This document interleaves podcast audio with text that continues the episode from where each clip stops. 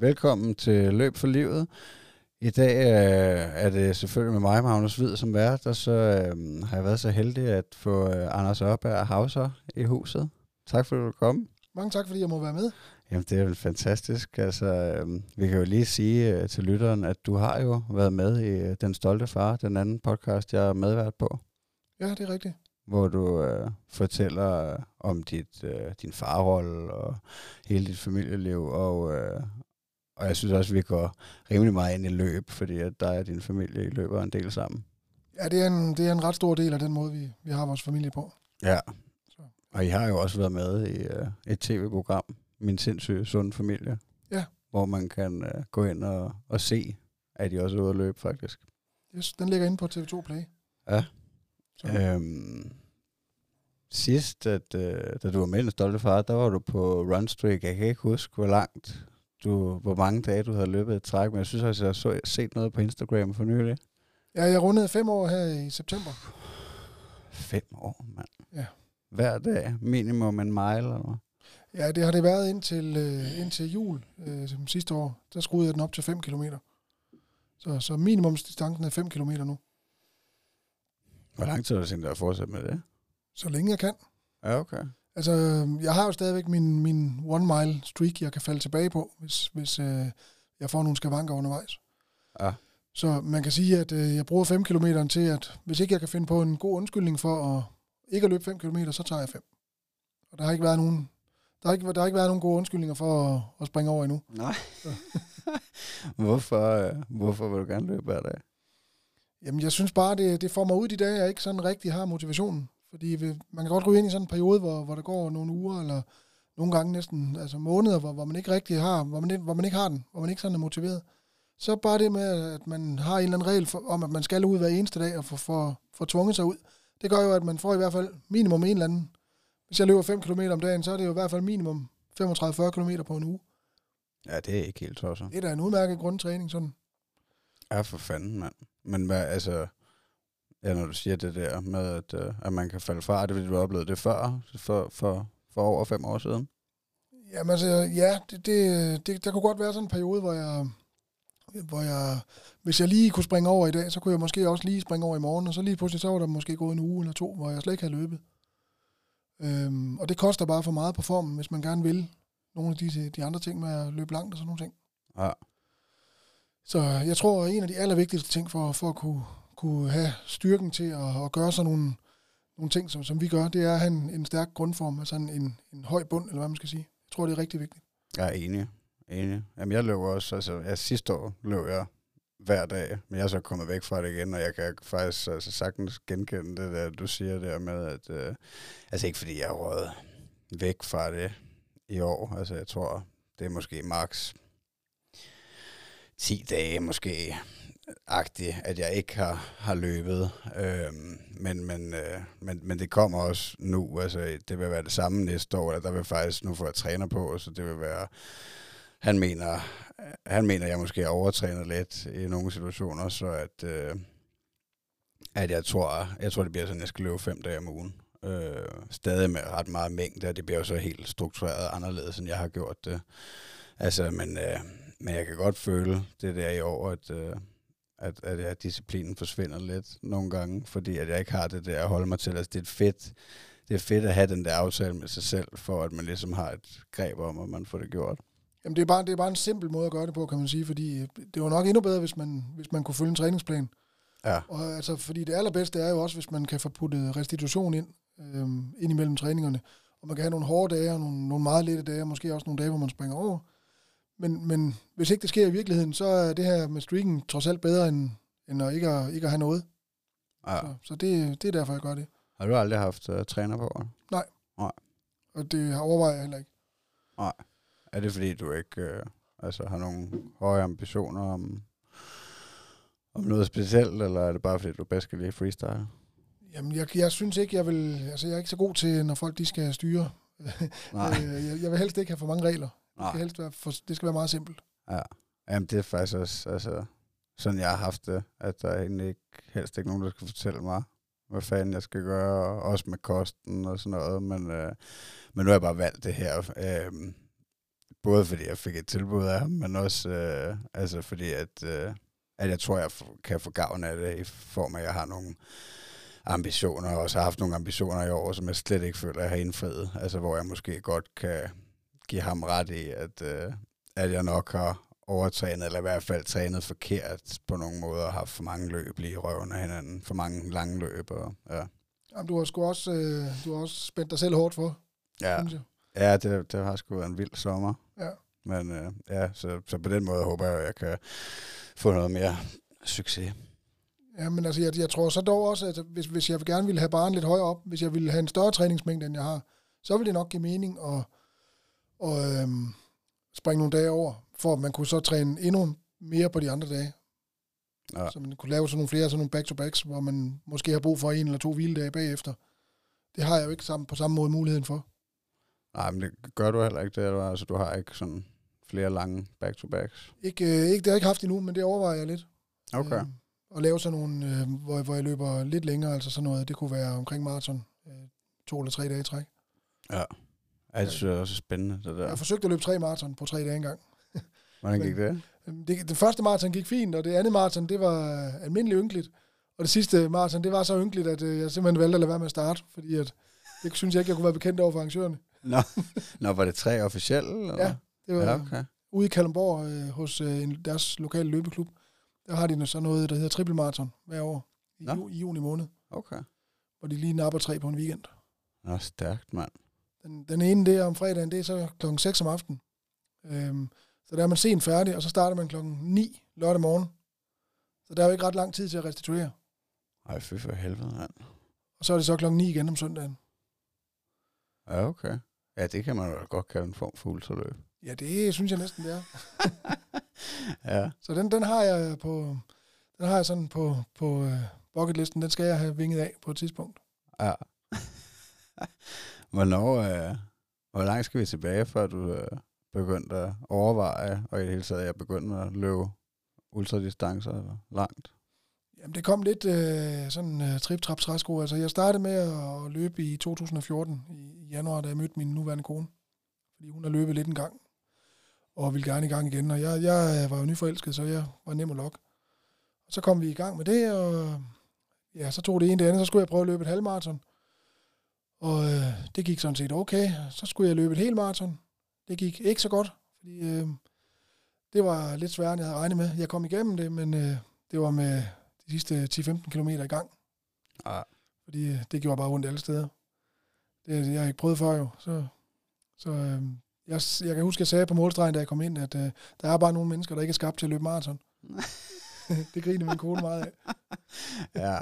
Ja, det er sjovt, som man kan rykke sig, ikke? Altså, Jo, jeg tror ikke, der gik en uge, før jeg begy- begyndte at kilde i fingrene til, til det næste igen. nej, det er sjovt, det der. Altså, der finder man virkelig ud af, at man er helt fucked, ikke? Fordi Jo. at øh, man bare kan blive ved med at rykke grænserne, Ja. indtil man begynder at overveje, om man også skal løbe kloden rundt en dag.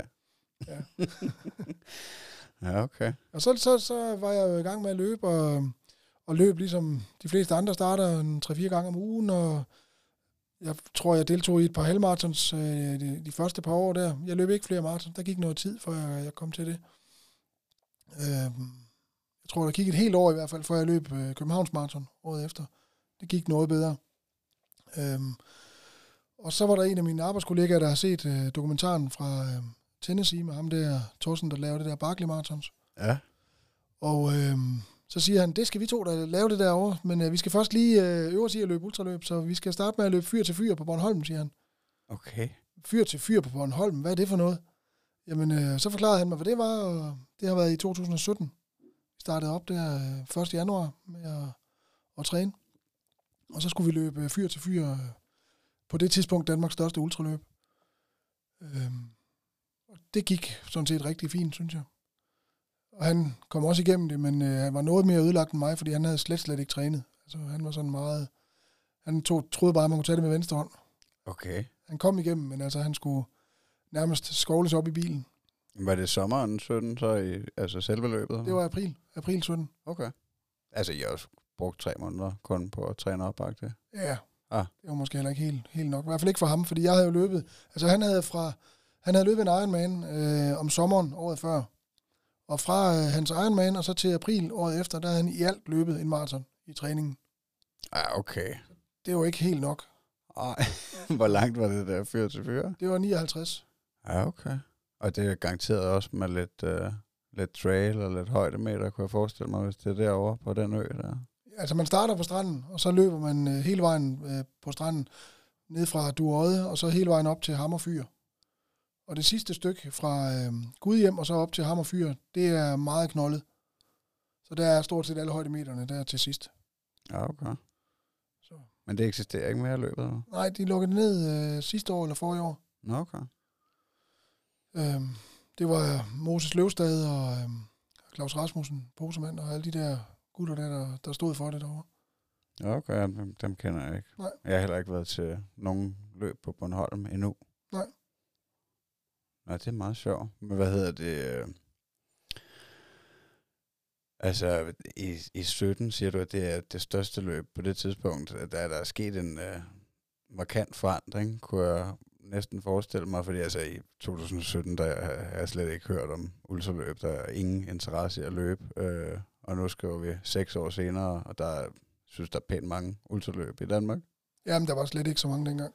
Er det stukket helt af igennem de sidste 5-6 år med, at, øh, at det er blevet moderne, kan man sige? Ja, det, er- det er blevet det nye maraton, tror jeg. Ja, Ja, nu er det det, når man skal når man skal realisere sig selv, så skal man helst lige have et ultraløb på CV'et nu. Nå, der var det nok med at tage til Copenhagen Marathon før. Ja, Ja, og nu er det bare normalt. nu er det jo ikke noget særligt at løbe maraton mere. Det, Ej, det er meget sjovt, fordi at det, altså, det, det er sgu noget særligt. Altså, det, jeg synes stadigvæk, selvom at jeg har prøvet at løbe langt, så synes jeg jo stadig, det er en stor ting at løbe 42 km, øh, eller 42,2, eller hvad det er, hvis vi skal være helt nøjagtige. Men øh, jeg kan faktisk huske, første gang jeg prøvede at kaste mig ud i det selv, der troede jeg bare, det var 42. Så der løb jeg bare 42 præcis på øh, Map My Run, og så inden jeg havde fået ur eller noget, så sagde jeg bagefter, ah pisse, jeg har ikke løbet rigtig meget sådan.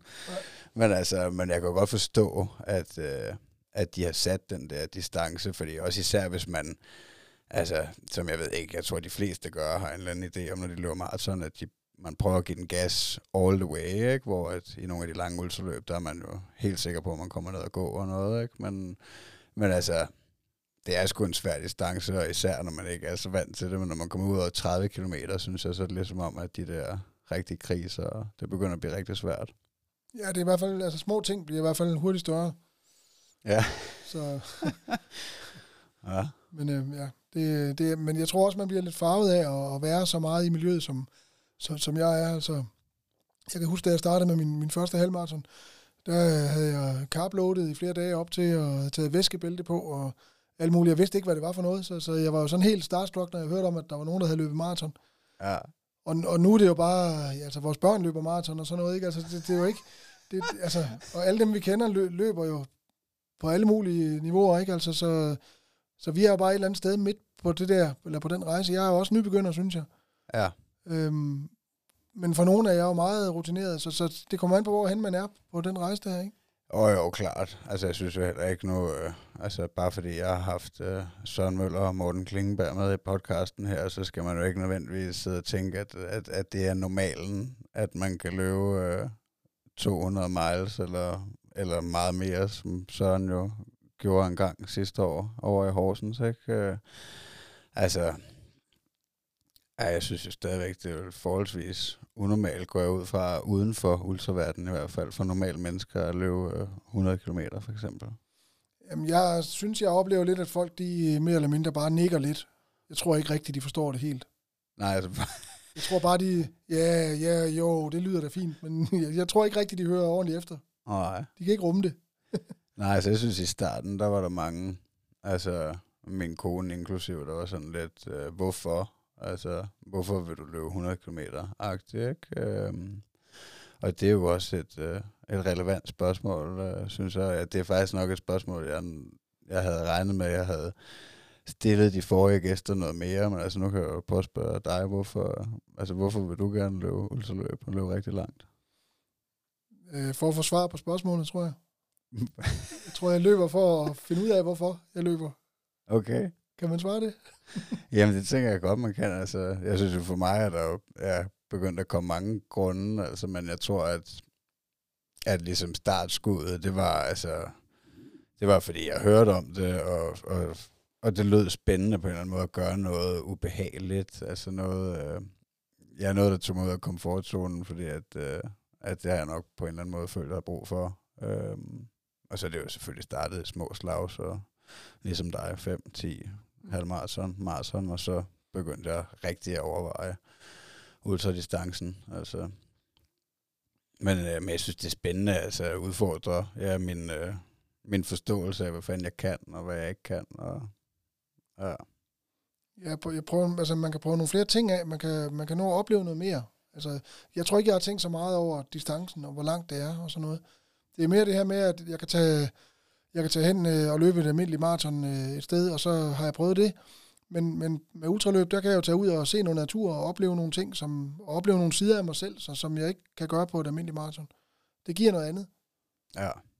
Ja, også altså, og også det der med, at altså, hvis vi nu snakker trailløb, som jeg føler, at det meste er jo, altså de fleste af de ultraløb, der er, er jo Altså, ja, det ved jeg ikke. Altså, det selvom det er asfalt, så er det jo også stadig, at man bevæger sig igennem nogle landskaber til fods i, i så lang tid, og, og også bare er udenfor i så lang tid. Ikke? Altså, det giver en, en anden oplevelse, end hvis man har kørt det i bil. Eller? Jo, men der, der, er bare, der er bare så mange, altså, så mange forskellige muligheder. Altså, du kan også løbe rundt på en lille hamsterbane. Det har du prøvet, ikke? Jo. Altså, og der, der får du bare en rejse indad, i stedet for udad, på en eller anden måde, ikke? Ja, Altså, der var også øh, relativt naturskønt i, i Skanderborg. Øh, vi fik da i hvert fald også vejret at føle, men, øh, men det er rigtigt, altså det, det er selvfølgelig en helt anden oplevelse at, at løbe rundt på det samme track i, i så lang tid. Men det var sgu et meget fint sted, altså jeg tænker, det var mere, det er nok, altså meget mere spændende end, end en indendørsbane, jeg så op i Norge, tror jeg det er, at de løber nede i en kælder på noget, der ligner en atletikbane indenfor, ikke, i 24 timer. Ja. altså, men det kan nok også være meget sjovt. Der er bare ikke så meget natur og luft. Og det, det lyder ikke så sexet, synes jeg. Nej. men, øh. Nej, men det kan godt være, det er rigtig godt til, hvis man skal løbe rigtig langt. Kunne du tænke dig der på sådan noget rundeløb, som Skanderborg? Ja, det kunne jeg faktisk godt. Altså, jeg har snust lidt til, til noget, hvor, fordi vi har deltaget i Stafet for Livet i Kalundborg ja. nogle gange, øhm, hvor, hvor vi øhm, har vores øh, kamplet med, og så bor vi der hele familien med børnene og det hele i 24 timer, og skiftes til at have den her stafet, og så holde den i gang hele døgnet. Nogen løber lidt, og nogen går lidt, og sådan, altså, og vi har ikke rigtig haft nogen mål om at gå rigtig langt eller noget, men, men vi, har, vi har haft den i gang hele døgnet. Og det synes jeg, det giver sådan en helt særlig stemning. Det, det kan noget helt specielt, synes jeg. Ja. Men hvor stor er den rute, løber på der? Jamen, den er, det er en 400 meter bane på en græsplæne, der har været. Ja. Og så, sidste gang, det var der, der udvidede de den så også, fordi der var mange, der gerne ville løbe os. Så lavede de sådan en 2,1 km rute over i skoven. Man så kunne vælge, så kunne man selv skifte imellem, så man kunne tage den, den korte eller den lange, afhængig af, hvad man lige har lyst til. Ja, okay. Så talte den lange så for seks af de kort. Ja. Det fungerede rigtig godt. Ja, det lyder også meget fedt. Det er også noget, hvor I, ja, I samler ind til Ja, der samler vi ind til, til kræftens bekæmpelse, ja. Ja, okay. Ja, det deltager I også i. Jeg deltager ikke i rimelig mange ting, hvor, at, uh, hvor det er til et godt formål, eller det har jeg bare en eller anden idé om. Jo, men det, det er, altså vi er en, ikke til løb hver weekend, men vi har nok, ja det er nok tæt på. Vi har, en, vi har nok over 40 løb på et år, vi deltager i, tror jeg.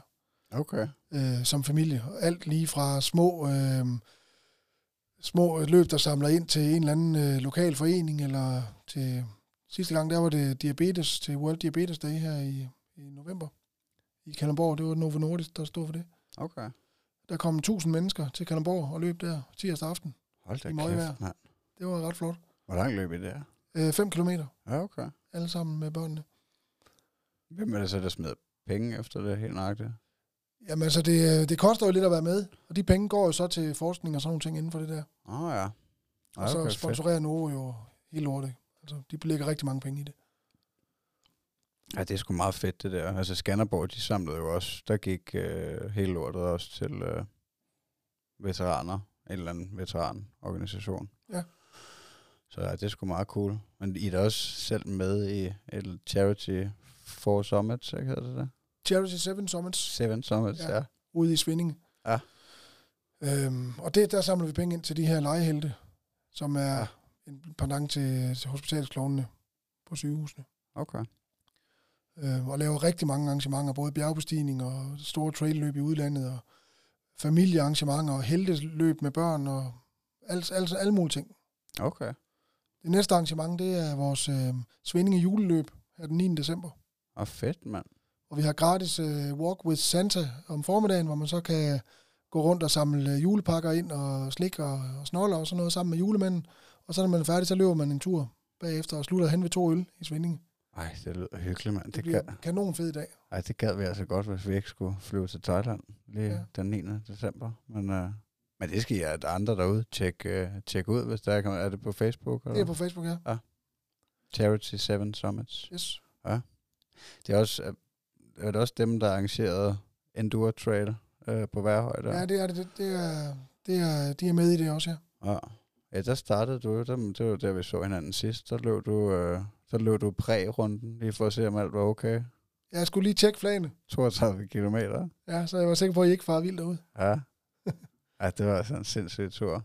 Det, det var nok for mig med, med lidt under fire runder, selvom jeg skulle have haft fem. Ja, jeg, jeg synes, at det sidste stykke øh, forbi Værhøj, når man kommer op i skoven der, det var et spændende stykke. Ja, det var, øh, altså, ja, det var sgu, øh, det bliver nok ikke meget mere eksotisk på Sjælland, tænker jeg, med både, øh, ja, som jeg tror, du skrev øh, bagefter, ja, der er lidt buler heroppe. Ja, Men altså, det var faktisk der, lige der, når man drejer op til det, det var der, jeg stoppede og valgte, at, øh, fordi at, øh, at vi var ude på den der fire rundt, mig og Morten, at altså, jeg, jeg, ja, der besluttede jeg, at, øh, at jeg skulle DNF, men jeg skulle sætte mig ikke øh, ringe efter nogen, der skulle hente mig eller noget, så jeg skulle ind i måldepotet, og så, øh, og så da vi var oppe på den der Vindkilde Strandvej, eller hvad den hedder, og, Ja. altså, og vi skulle dreje op der, så tænkte jeg, nå ja, mand. Vi er lige derhenne. Jeg kan jo bare øh, fortsætte en kilometer ned ad vejen, så, øh, så, så er du bare oppe i skoven alene, Morten. Men ja, det var sgu øh, vildt terræn. Altså, hvis man har brug for at blive udfordret, også tænker jeg, hvis man skal, hvis man drømmer om at løbe nede i alberne til nogle af de store løb, så må det der være nummer et som, øh, som træning Ja. til det. Altså, uden at jeg ved, jeg har jo ikke prøvet det der. Øh, men det har du jo, det der øh, Salmon Hammer Trail på Bornholm. Ja. Den er også, der er også lidt buler, ikke? Den er mere bulet. Ja. Der er lige nogle steder, hvor man skal ned og have fat med hænderne også. ja. Den, den, er godt nok, øh, den er godt nok knoldet derovre. Var det første gang i år, eller har du prøvet det før også? Det er første gang i år, ja. Ja. 50 På miles. 50 miles, ja. Ja. Hvordan var det?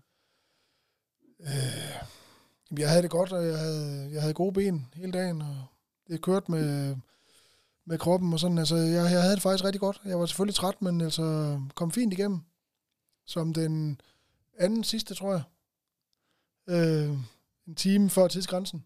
Okay. Så ja, det var ligesom det skulle have. Ja. Løb du ikke også sammen med din store søn derovre? Jo, jo. Ja. Det gjorde jeg. Løb han også 50 miles? Og han tog 50 km, fordi han havde ikke fået trænet sig ret meget, så han tænkte, at han ville nøjes med 50 km. Ja. Så det var en, en rigtig god beslutning. Ja. Ja, det er nok, altså, det, det kan jeg nok lære noget af, det der med at, uh, at prøve at begrænse mig til lidt mindre nogle gange. Altså, fordi jeg tænkte også på det der, nu har jeg jo meldt mig til Run Clock Backyard igen næste år, hvor at det ligger så tæt på, på det der Enduro Trail på Værhøj. Øh, så det var en rigtig dum beslutning, synes jeg, at jeg gjorde det i år, at jeg havde begge de to Ja. lange løb. Man kan sige, Backyard er jo valgfrit, hvor langt man løber, men, øh, men der kunne jeg godt overveje at tage på Værhøj næste år og bare løbe en enkelt rundt eller to. Jamen, vi kan bytte, fordi øh, jeg har faktisk planlagt, at jeg skal se, om jeg kan løbe fem. Skal du løbe 100 miles Ja, jeg tager, jeg, jeg tager forsøget her næste år. Stærkt, mand. Og nu har jeg sagt det offentligt. Ja, det er spændende. Har du, gjort, har du løbet 100 miles før? Jeg har løbet 100 km som det længste. Okay. Til det løb over i Silkeborg. Øh, eller fra, nej ikke Silkeborg, fra Æbeltoft til Aarhus, Okay. som øh, hedder Aarhus 100. Ja. Men det er nogle af de der drenge, som, som ellers øh, træner over i Silkeborg, det der, som, som står for det derovre. Hvor langt, hvornår gjorde du det? Det var i 21, Okay. øh, sammen med en kammerat. Hvad er det? Trail? Eller? Man starter øh, ud på Fregatten Jylland i Æbeltoft, og så følger man egentlig bare kysten ned til øh, Mols Bjerge, og så får man lige en, en god lille sløjf på de der buler, der er i Mols Bjerge. Så fortsætter man forbi Kalø, ud på Kalø Slotsruin og videre ned til, forbi Aarhus. Og når man så kommer ned til Marcelleskoven, øh, syd for Aarhus, så øh, løber man igennem målportalen ved 75 km, og så bliver man lige belønnet med 25 km mountainbike trailspor op i Marcelskoven til sidst. Bare lige for Okay. at trække det sidste energi ud af benene. Nå, sindssygt, mand. Altså, det lyder som, om, der var et par højdemeter der. Ja, det, det var det også. Ja, okay. Så det var en fed tur. Fed, fed tur. Ja, det er du ikke så bange for, at, uh, at få lidt kriller i lovbasserne. Ej, jeg synes faktisk, at øh, øh, lang tid lige ude på asfalt er værre. Okay. Fordi jeg synes, jeg bliver sådan lidt, øh, jeg bliver sådan lidt træt i, øh, i led og knæ og hofter og sådan noget af at løbe rigtig lang tid på, på, på lige underlag. Så det, det er nærmest en force, at det går lidt opad. Ja, jeg kan godt lide, det er lidt varieret. Ja, man Jeg går. synes, jeg synes også, tiden går lidt nemmere. Men løber du så bakkerne også, eller? Nej, der går jeg. Ja. Jeg ligger nede i, som røven af 4. division til sidst i de der løb. Jeg er ikke øh, på nogen måde hurtig. Nej. Det, jeg har slet ikke nogen interesse i at være hurtig. Okay. Altså, du er, ikke, ikke er du ikke interesseret i at konkurrere på den måde med de andre? Nej, altså jeg vil gerne være en lille smule hurtigere, for jeg kunne godt tænke mig, at jeg, at jeg ikke behøver at stress helt så meget over de der cut-off-tider. Ja. Dem kan jeg godt slås lidt med. Jeg kan godt ligge sådan lige på kanten af dem nogle gange. Det, det synes jeg er stressende. Ja. Altså, det er mere oplevelsen Ja. end konkurrence. Det er det. Ja. Men du har ikke tænkt dig at vinde et løb? Nej. Nej. Nej, fair nok. Hvis jeg vandt et løb, så ville det være, fordi der ikke var nogen, der deltog. Altså, så ville det være, fordi, at, at øh, alle dem, som, som skulle have vundet det, de, de havde noget andet, de skulle den dag. Ja. Ja, man kan selvfølgelig være heldig at- at steppe op til noget, hvor der ikke kommer nogen, der er alt for dygtige. Men altså, ja, ja, sådan havde jeg det også i starten, men der må jeg indrømme, at det har udviklet sig lidt, og jeg føler også nogle gange, at det egentlig er lidt altså fjollet på en eller anden måde, fordi at i starten, der var det jo bare, ja, som sagt, det der med at komme ud af komfortzonen og oplevelsen i det hele taget. Og, men altså, jeg kan sgu ikke lade være med at blive lidt grebet af, at, uh, at det, kunne, det kunne fandme være fedt at vinde et backyard, synes jeg. Altså, Jamen, det synes jeg også er noget andet. ja, Fordi det har jo ikke noget med, med hastigheden at gøre, når det er backyard. Der er det jo, der er det jo hvor lang tid kan jeg blive ved? Og- der må jeg indrømme, nu har jeg kun været med til et backyard her oppe i Anneberg. Øhm, Og, øhm, det blev da sådan lidt, øh, det var da fedt, at der kun var, vi var 100, der startede, og jeg, der var fire tilbage, da jeg gik ud. okay. Øhm, og det, det kan noget, synes jeg. Det, det må jeg sige. Der, der gik der sport i det. Der kunne jeg godt have tænkt mig, at, øh, at jeg kunne have ja, måske vundet, eller i hvert fald se, hvor langt jeg kunne klare mig. Ikke? Ja. Hvor- hvor- Hvornår stoppede du? Med 100 km, det? Ja, fem, 15 runder. Ja, okay. Så døde min pandelampe. Og var det derfor, du stoppede? Ja, det er jo nemt at sige, men, men det var det, der gjorde udslaget i hvert fald. Okay. Jeg løb og lyste med min telefon på det der smattede spor de sidste, den sidste kilometer eller to. Øhm, og så havde, jeg, så havde jeg fortalt, så, så havde hovedet ligesom sagt, at jeg kan jo ikke fortsætte, når jeg ikke har noget lys. Og da jeg så kommer i mål, sådan lige fire minutter før øh, klokken skal ringe, så siger øh, de der arrangører, der står der, de siger, at jeg kunne bare låne en pandelampe af dem. Men du må vide, hvordan det er oppe i hovedet, når man har slukket. Hvis man har sagt til sig selv, at, at nu, nu skal man stoppe, så kan man jo ikke, man kan ikke starte hovedet op igen. Det er Ej, svært. Ja, det, det er en farlig, øh, farlig beslutning at begynde at lege med i hvert fald, at, øh, at jeg tror, at jeg er færdig, eller jeg tror, jeg skal DNF, fordi det var også altså sådan, jeg havde det deroppe på, på Værhøj, det var min, altså min første rigtige øh, DNF, kan man sige, ikke fordi at, at, øh, at det gør jeg, så det har jeg selvfølgelig også gjort i de to backyard-løb, jeg har været med i, men, øh, men der er det, fordi jeg ikke kunne nå ind. Altså, øh, men, men det der, ja, med at åbne døren, altså er det fandme svært at lukke den igen. Ja, det er det. Ja, det, så det kan jeg godt følge dig i, at... Og det var faktisk en, det var faktisk spændende at opleve, for jeg har ikke prøvet at DNF fra, fra noget før. Øhm, jeg, bortset fra den maraton, men den nåede jeg ikke at starte. nej, okay. så så, så altså, jeg har ikke prøvet at starte på et løb, og så ikke gøre det færdigt før. Så det var også ligesom for at opleve det. Hvad, hvad sker der egentlig op i hovedet, når man kommer dertil? Ja, Fordi at jeg vidste jo godt, at jeg skulle derhen til, fordi at vi havde jo Morten med, og Julie. Så jeg var godt klar over, at den blev nok svær at vinde. ja, Men altså, og så ved jeg ikke, så synes jeg måske også bare, jeg, det var begyndt at kilde lidt i maven med 24 timer. Det kunne også have været sjovt at prøve. Men når man står på de 15 timer, og hovedet er slukket, så er der altså lang tid til 24 timer. ja. Og det kunne jeg ikke rigtig, jeg kunne ikke se mig selv udgå efter 16 eller 17 omgange. Altså, så, så, så, så var jeg ligesom nødt til at fortsætte til 24, for jeg kunne retfærdiggøre det for mig selv på en eller anden måde. Og det kunne jeg ikke rumme ind i hovedet. Nej. Havde du sat noget mål inden? Ikke fra starten af, nej. Men det kom lidt, øh, mens jeg snakkede med Morten. Øh, vi løb og snakkede sammen nogle af runderne. Morten Klingenberg? Ja. ja. Og der, der, der begyndte det sådan at, at kilde lidt, det der med, det kunne da også være sjovt at se, om jeg kunne, kunne løbe i 24 timer. Ja, for fanden, mand. Men det gør jeg næste gang. Jeg har meldt mig til. Ja. Så den tager vi til næste gang. Men det er, ja, det er her er samtidig som Skanderborg, det slut ja, oktober. Slut september eller starten af oktober, tror jeg. Ja. Det omkring. Ja, det bliver da også relativt tæt på værhøj der, var. Ja. ja. Ej, det bliver spændende at følge til næste år. At du lige knaller 100 miles af op på værhøj, og så tager du over og vinder det der, hvad hedder det? Det er Andenbergskoven der. Det hedder Love Nature Run. Love Nature Run, ja. Var det, så de har også fyldt det op? Altså, de 100 deltagere går ud fra, det var deres mark, så var? Ja, ah. det var udsolgt. Det er fandme fedt, mand. Det er ja.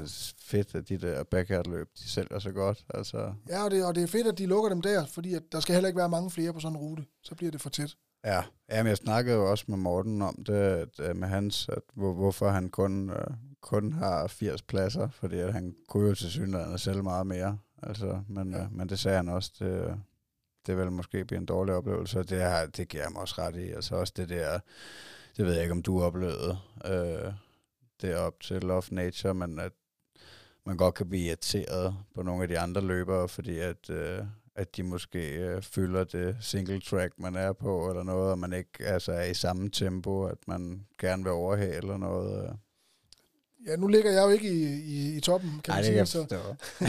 men, men altså, øh, nej, det var ikke, jeg synes ikke, jeg lagde mærke til det. Det var ikke nogen steder, vi skulle løbe i kø eller noget. Nej, okay, fedt. Det synes jeg ikke. Nej, nej fordi det har, det har jeg prøvet til begge, øh, jeg tror, at mest, måske det var mest til Great Dane, jeg oplevede det, at jeg synes, der var øh, altså specielt nogle par, og, og det er ikke fordi, jeg skal sidde og hænge nogen ud, jeg ved heller ikke, hvem de var, men, øh, men altså, du ved, hvor der bare ikke er særlig meget plads på den trail, og så, øh, altså, vi har løbet i 20 timer eller noget, ikke, og, og det var fandme næsten det samme sted hver gang på ruten, hvor jeg skulle overhælde dem, ikke, og så går de der og fylder det hele, ikke, altså, hvad fanden... Øh? Fanden laver I? men altså, men ja, det var så ikke, øh, fordi der var mange. Det var bare fordi, at, øh, at jeg synes, at virkelig passede det samme tempo.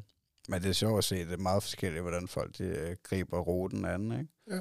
Hvad med, er der nogle højdemeter der til Love Ja, der er 130. Okay. Er det ligesom op hos Morten? Ja.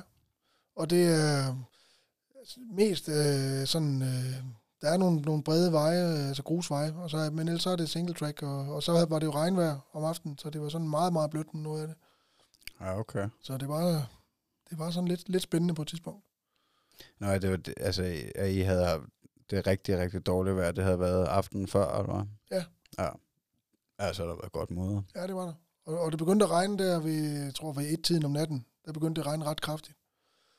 Øhm, så så sporene var jo, fordi der havde været løbet på sporene hele dagen, så det var jo, alt græsset var væk, så der var, det var mudder, og så, så var det jo så, det begyndte at regne rigtig kraftigt. Det, det gjorde så, at det blev nærmest havgrød at løbe i. Men det var også, var du ude lidt ude på natten? Ja, til klokken, klokken 3. Ja, okay. Vi startede ja. til middag klokken 12. Ja, okay. Lidt sen start. Ja. Ja, det begynder det altså også at blive uh, interessant der midt ude på natten, synes jeg. Jamen, det gør det. Altså, der må man godt begynde at at stille sig selv de der, det der hvorfor, ikke? Altså, hvad fanden, hvad fanden laver jeg egentlig herude? Agtigt. Ja, og så det der med, at jeg har jo ikke regnet med, at jeg skulle løbe så langt. Jeg vidste ikke, at jeg, at jeg, altså, jeg har slet ikke nogen forventninger til det andet, end jeg bare vil se, hvor langt jeg kom. Hvad med konen og børnene? De var også med, var det ikke? Jo, vi havde de to øh, mellemste børn, og så, ja, den store var også med, og så min kone. Så ja. Vi havde, øh, og, og, både min, min store dreng og min kone, de løb seks omgange. Det er lidt maraton. Ja. ja. Og hun har aldrig prøvet at løbe længere end halvmaraton før. Okay, så hun doblede lige op? Ja, og, og, og grunden til, at hun stoppede, det var, fordi det blev mørkt, og hun havde ikke taget pandelampen med. Altså, hun havde slet ikke regnet med, at hun skulle løbe så langt. Så da det blev mørkt, så gik hun ud. Altså, hun var ikke gået i stykker, hun kunne godt have fortsat. Ja. Så øhm, det ved vi til næste år, så det bliver spændende at se, hvor, hvor langt hun kan, kan blive ved. Jeg tror, hun er, jeg tror, hun er noget hårdere, end hun selv er klar over. Altså, du tror, at, at hun bliver ultraløber til, til, til næste år, til, til det backyard? Det er jeg så godt som sikker på, ja. Ja. Ja, det er sjovt det der, altså, fordi at, at jeg tror, det var til Great Dane, at jeg også mødte en dame, der også havde altså løbet et halvmarathon før, som løb 50 km, ikke? Altså, også ja. altså, var chokeret over det, ikke? Men det er jo, altså, forholdsvis lavt tempo, ikke? Øh. Jo, og, og hun, øh, hun var sådan inde på omkring 3-54 minutter hver gang. Så hun havde lige sådan 5-6-7 minutters pause. Ja. Det passede faktisk rigtig fint, synes hun. Hvad vil du gerne have der? Jeg vil gerne have 10 minutter. Ja. Det passer mig bedst. Jeg vil gerne hen i mit telt og lige have, have benene op og, og have et eller andet at spise, og så drikke en, en sodavand eller en kop vand eller et eller andet. Bare lige have, have pulsen ned og sådan. Det, det, det kunne jeg godt lide. Ja. Men der var en omgang, hvor jeg prøvede at løbe på 41 minutter, fordi der var nogle unge, som jeg faldt i snak med selvfølgelig, og det gik jo mega stærkt, og jeg er vant til, fordi at jeg løber så mange forskellige ting med børnene og familien og, og, og så videre, så, videre så, så, så jeg kan løbe i alle mulige forskellige tempoer. Øhm, så det er ikke så tit, jeg altid tænker over, hvad for tempo jeg selv løber i. Så jeg fulgte jo bare med de drenge der, fordi det var, vi snakkede om et eller andet, og, øh, og så gik det jo alt, alt for stærkt. Så da jeg kom ind der efter 41 minutter, så, øh, så var det jo rart at have en lang pause, men det var faktisk også lidt svært at komme i gang igen. Det var som om, det var for lang tid, ikke? Ja, ja så kommer du ned og sidde for lang tid og bliver næsten kold. Ja. ja. Men der var nogen, der, der løb det på 29 minutter. Hold da kæft, mand. Der kom nogen inden fra, fra København, nogle unge fyre, som bare tonsede rundt på nogle omgange der. Men de holdt heller ikke ret mange omgange. Nej, det er også sindssygt, mand. En halv time. Det er altså hurtigt. Ja, de har da været på noget bloddoping eller noget. de har i hvert fald travlt. ja, ja, men altså, der var sgu også, det var der også, øh, ej, jeg ved ikke, om der var nogen, der løb så hurtigt op til run clock, men, øh, men der var der nogen der også, der, der hele tiden i hvert fald øh, sad derinde, da jeg kom ind, og lignede nogen, der havde siddet der længe. Ja. Så ja, det, det, det er sjovt, og meget forskellige tilgang, altså. Altså, det er ikke, det er ikke sidste gang, I skal løbe backyard, kan jeg forstå. Nej, det er det ikke. Og, og altså, min kone er også blevet meget hugt på det. Jeg synes, at det også for, fordi det er så socialt. Altså, det, det, du har taget det der konkurrence med fart og sådan noget helt ud af det, og så, så falder man i snak med nogen. Og det er nogle nye for hver omgang, synes jeg, man falder lidt i snak med. Ja. Og jeg er sådan en snakkehoved, så, så jeg synes, det går meget nemmere, når man bare skyder kæften af. Ja. Men løber du, øh, hvad med musik og sådan noget? Podcast i ørerne? Jamen altså, jeg havde, jeg havde, en, øh, jeg havde høretelefoner med, og så var der, jeg tror, en enkelt eller to omgange, der i starten af natten, hvor jeg lige tog høretelefoner på, for lige at tænke på noget andet. Ja. Men ellers så løber jeg egentlig meget godt uden. Jeg, jeg, det, jeg er begyndt at høre podcast, når jeg løber. Men jeg hører ikke så meget musik. Okay. Det, jeg altså, kan egentlig godt lide bare at være, bare lytte til, at jeg løber. Altså det er også, altså, gælder også i din, det meste af din træning? Ja. ja. Er det mest alene træningen, eller er det med familien? Det er meget blandet. Ja. Øhm, det, det er blevet mere alene nu, fordi at jeg vil gerne have min sådan ugenlige kilometer lidt højere op, end den har været tidligere. Så jeg har skruet lidt op for det. Det er også derfor, jeg har fundet på det her med 5 km minimum. Hvad vil du gerne op og lægge på om morgenen? Altså nu ligger jeg på, jeg tror, at min gennemsnit ligger på 60 eller sådan noget. Ja, okay. Det har det gjort de sidste par år. Og jeg vil gerne lidt højere op. Måske op i nærheden af 100, tror jeg. Sådan i, i snit, eller bare ja, en gang sådan 80-100 i det leje, der tror jeg, der tror jeg, jeg ligger godt. Ja. Men det kræver bare, at, at øh, sådan de der almindelige hverdagsture der, det, det er svært, synes jeg, få dem til at blive ret meget længere end 5, maks 10 km. Så begynder godt. det at tage for meget tid. Ja. ja, jeg kan også godt forestille mig, jeg har jo også fem børn eller noget. Ja. ja. Og, øh, men jeg har fundet ud af, at det er rigtig godt at løbe om morgenen, inden jeg skal på arbejde. Og lige få høvlet 5 km af der, fordi så kan det godt være, at jeg løber om aftenen også. Det er meget tit, jeg løber to ture på samme dag. Men, men så skal jeg ikke tænke på, altså så har jeg bunden med, så har jeg de 5 km med hver dag om morgenen. Ja, det kan jeg godt følge dig. Det havde jeg også, altså, følte også, at jeg havde meget glæde af sidste år, at øh, der har jeg nok også næsten, næsten altid haft to ture, i hvert fald i hverdagen, og så måske nogle længere og roligere ture i weekenden. Fordi der pendlede jeg med, med toget til København. Nu øh, kører jeg bil til Hillerød. Øh, og så er jeg så begyndt at styrketræne også, fordi det vil jeg også gerne sammen med min, øh, min, min marker på arbejdet på vej derop. Ikke? Øh, så, så jeg har svært ved, jeg er fandme svært ved at presse en morgentur ind i hverdagen. Øh, og ja, så, så tager det jo bare lidt på kilometerne.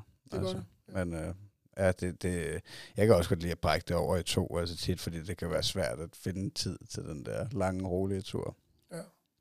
Men jeg har sådan en, øh, en motivation, øh, vi finder på nogle forskellige sjove ting til at motivere, når ikke man, man har en træningsplan. Så for eksempel her i december, det løber vi julekalender. Det starter vi så med på fredag. Ja.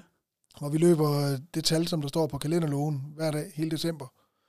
Og så blander man bare lågerne, sådan så ikke at alle de lange ture kommer til sidst.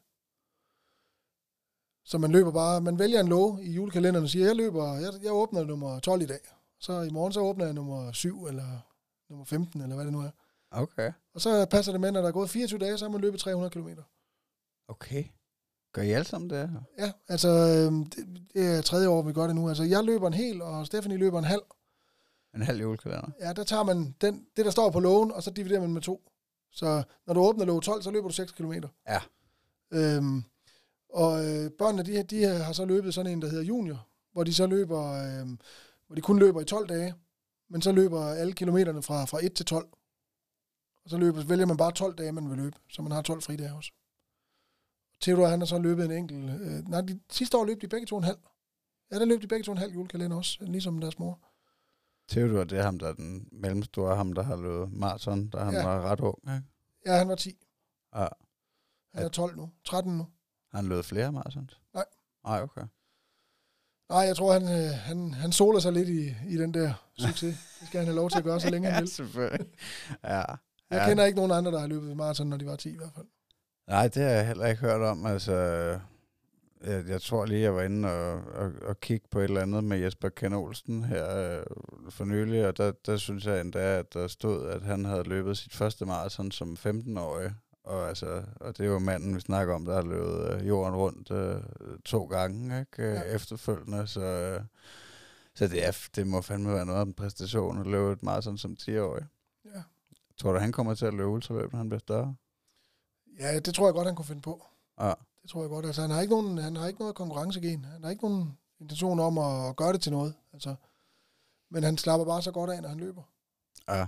Og han har også en streak nu, altså løber hver dag, og har gjort det i over fire år. Ja. Så han var 8, da han startede sin streak. Ja, det er fandme sjovt, men det må også være fantastisk at se, altså at se den glæde, og du siger, han finder ro i det, altså, Ja. fordi det er også, altså, det tror jeg, jeg finder meget ro i træning generelt, altså både løb og styrketræning, men især løb, altså det der med at, at, øh, at bare løbe en tur alene, og og jeg, altså, jeg gør det så meget med musik, så ved jeg ikke, om man kan, altså, det er måske så lidt af ro-aspektet fra, men, men ja, jeg, jeg tror, jeg bruger det som fuel på en eller anden måde, føler jeg, det der Ja. musik. Men altså, det, ja, det, jeg, jeg føler mig mere helt, øh, når, jeg, når jeg har trænet. Altså hvis, på de der dage, hvor hvis jeg ikke har trænet, og ikke har bevæget mig særlig meget. Altså ligesom i søndags, da jeg kørte øh, til Jylland for at lave øh, to podcast og komme hjem igen, og måske kun havde bevæget mig 5.000 skridt øh, på hele dagen. Der, altså, jeg mangler et eller andet. Ja. Det, men ja, det håber jeg sgu også, jeg kan... Øh, altså, jeg kunne godt tænke mig at se min, min dreng på sigt øh, blive glad for at løbe på et eller andet niveau. Altså, Ja, det virker da til, at han havde en god oplevelse, da du havde ham med op i Jyderup hos os. ja, det er det, det første og også det eneste løb, vi har været til. Altså, så har han været med ude i parken et par gange, fordi vi har en, øh, ja, sådan en 600 meter velpræpareret grussti ude i baghaven, hvor at, øh, at jeg løber nogle halvlange ture en gang imellem, ikke? og der har han været med ude et par gange, men, øh, men jeg, ja, jeg føler ikke, at interessen har været så stor endnu. Nej. Men øh, jeg må prøve igen til næste år.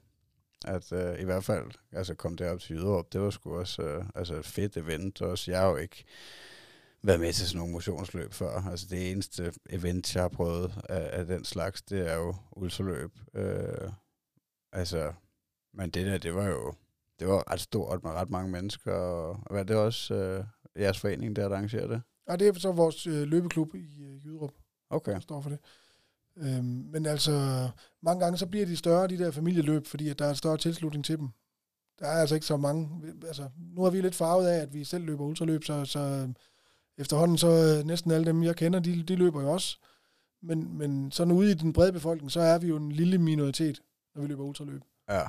Og jeg kan se det til Endure Trail for eksempel, når vi, når vi har den, der hedder Værhøj Familietrail, så er det kæmpestort med, med rigtig, rigtig mange mennesker og stor tilslutning.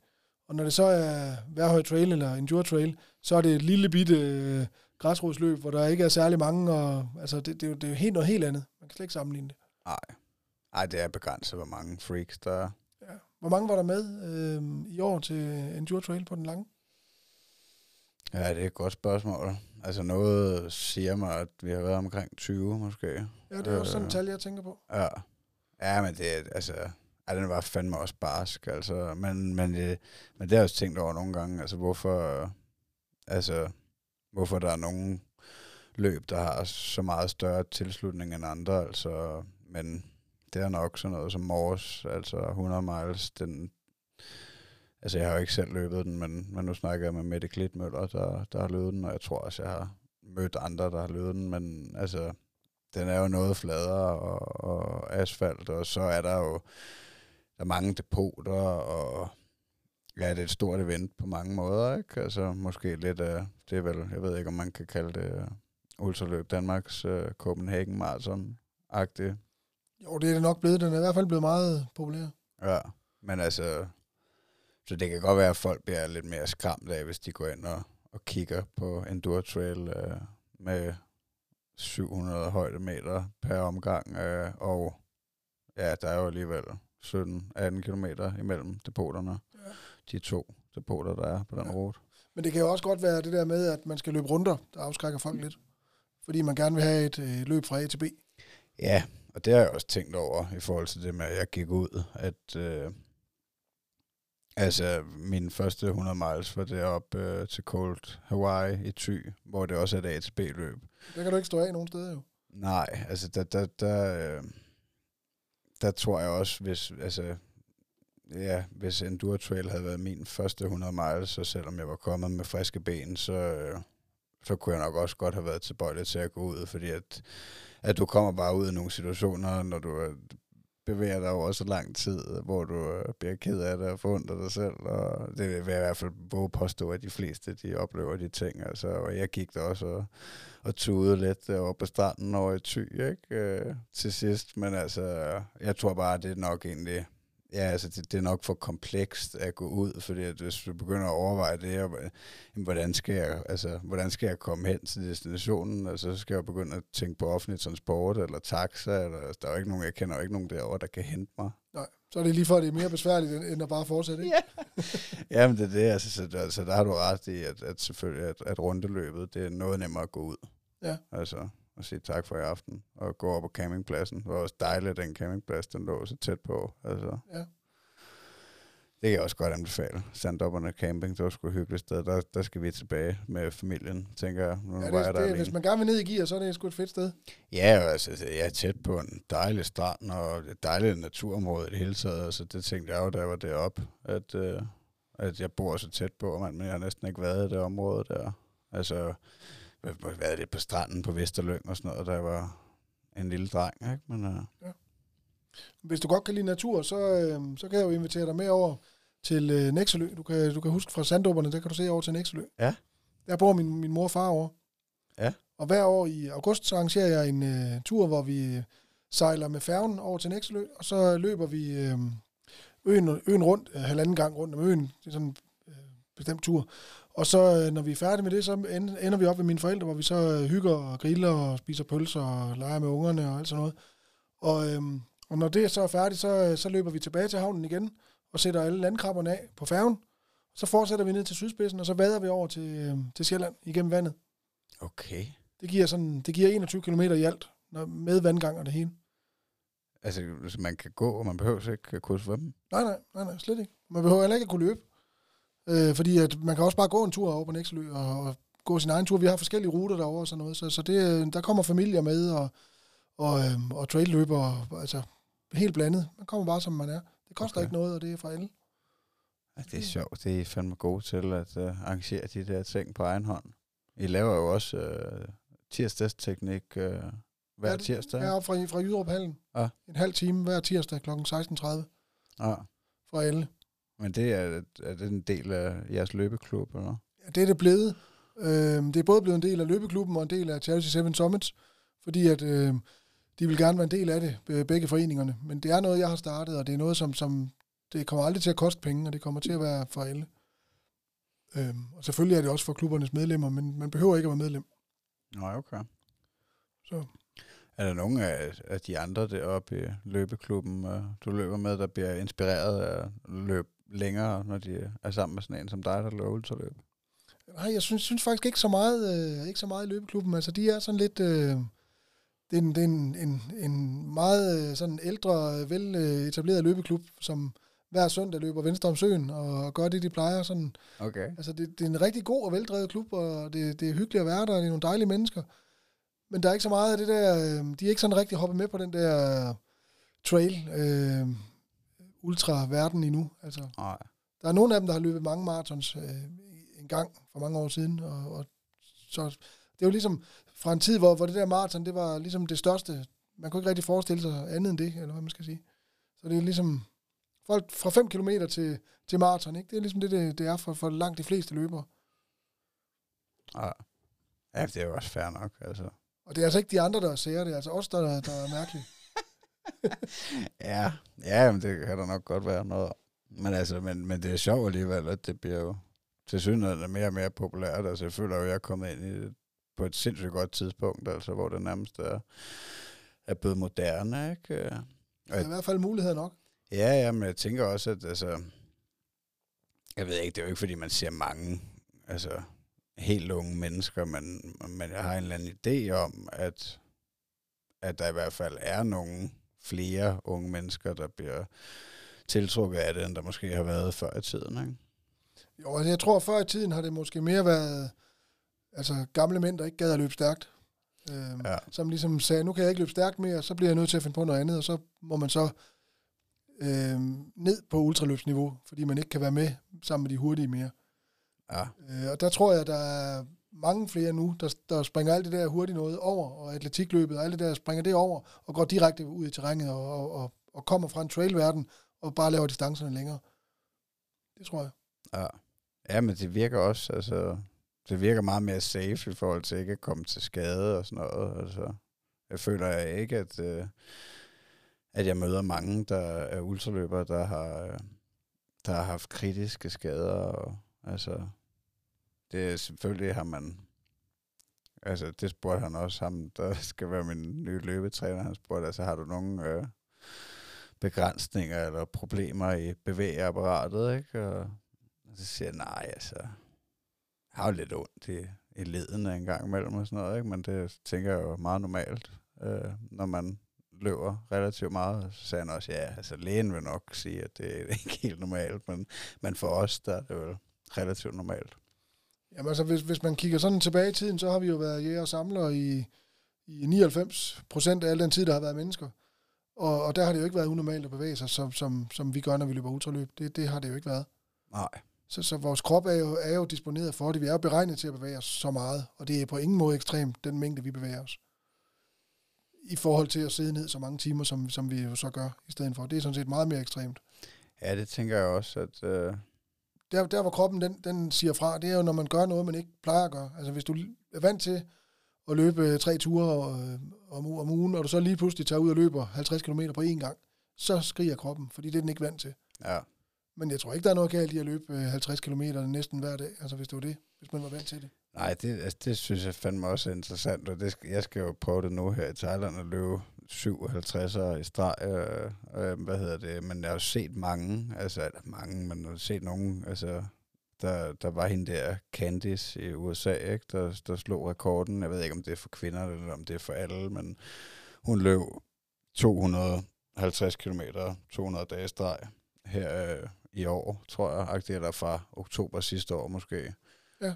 Øh, altså hun sagde også, jeg hørte hende i en podcast snakke om det, hvor hun, hun sagde, at øh, altså, jeg kan ikke huske, om det var den første måned eller sådan noget, hvor der virkelig altså, kom en krise, og kroppen sagde fra, men så var det ligesom om, at hun vendede sig til det, ikke? Og altså, det, det har jeg også en eller anden idé om, at, at øh, man næsten kan vende den til alt, altså med måde selvfølgelig, ikke? Men jo, men jeg, altså jeg, jeg kan huske, da jeg, da jeg kun løb øh, øh, næsten hver dag, eller sådan, øh, og, jeg, og, jeg, og jeg så løb for eksempel 10 km, eller, eller noget en, en dag, som var lidt længere end det, jeg normalt gjorde, øhm, så kunne jeg godt mærke det et par dage efter, at jeg var sådan lidt øm i skroget. Øhm, og specielt næste morgen, når jeg lige vågnede, hvis jeg havde været ude at løbe sådan bare lidt længere, end jeg plejer, 10-15 km måske, så, så, så skulle jeg lige gå nogle skridt, når jeg kom ud af sengen næste morgen, fordi så var det helt stift. Men efter jeg har skruet min streak op til minimum 5 hver dag, så, så har jeg ikke, øh, jeg har ikke de der morgener længere.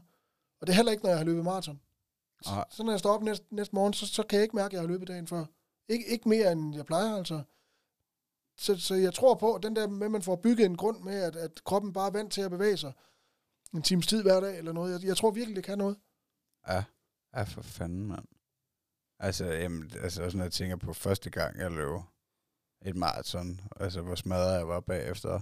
Og nu, der har jeg det jo også, altså, som du beskriver det, at, at, at jeg måske kan mærke mærkeligt stivhed i ledene og sådan noget. Jeg er slet ikke altså, pisse god til at strække ud, vel, og, og være fleksibel generelt. Øh, men, men, altså, men, men det er jo blevet meget nemmere, altså også, at, at jeg løb 100 km derude i parken i sommer, hvor jeg også egentlig følte, at det var okay dagene efter, ikke? Altså, hvor at, da jeg løb mit første 100 km på Samsø, altså, der var jeg jo helt, altså fuldstændig knækket i flere dage, hvor, hvor mine lår, de har jo aldrig været så ømme før, altså. Nej.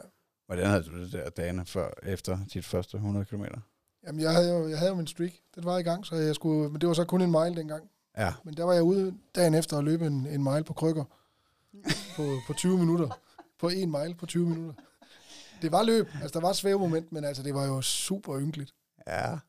Ja, men det er fandme også kun lige, var, hvis du løb på 20 minutter, så var Ja. det over 10 minutter per kilometer. Ja, Ja, men det var løb. Altså, det Ja. var bare utroligt det. ynkeligt løb.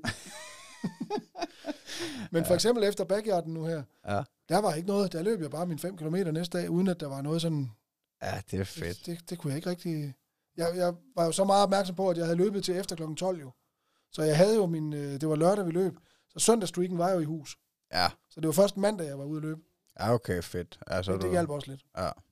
Ja, så du faktisk næsten kunne få, et, eller fået lidt mere end et døgn Ja. restitution, ikke? Men, Jo. øh, ja, det er jo også noget, når man, altså, når man først er færdig klokken tre, og du så først kommer i seng ud på morgenen, og ja, alligevel, altså, den tager vel lidt på, øh, Jamen, det var også mest generelt træthed, fordi at Ja. jeg fik kun lige, jeg krøb mig hen i en shelter med en sovepose på, og så sov jeg et par timer, eller tre timer, tror jeg, og så stod jeg tidligt op der øh, næste morgen, øhm, og så kunne jeg lige øh, hæppe de, øh, de sidste tre løber der, øh, de sidste par omgange, de løb.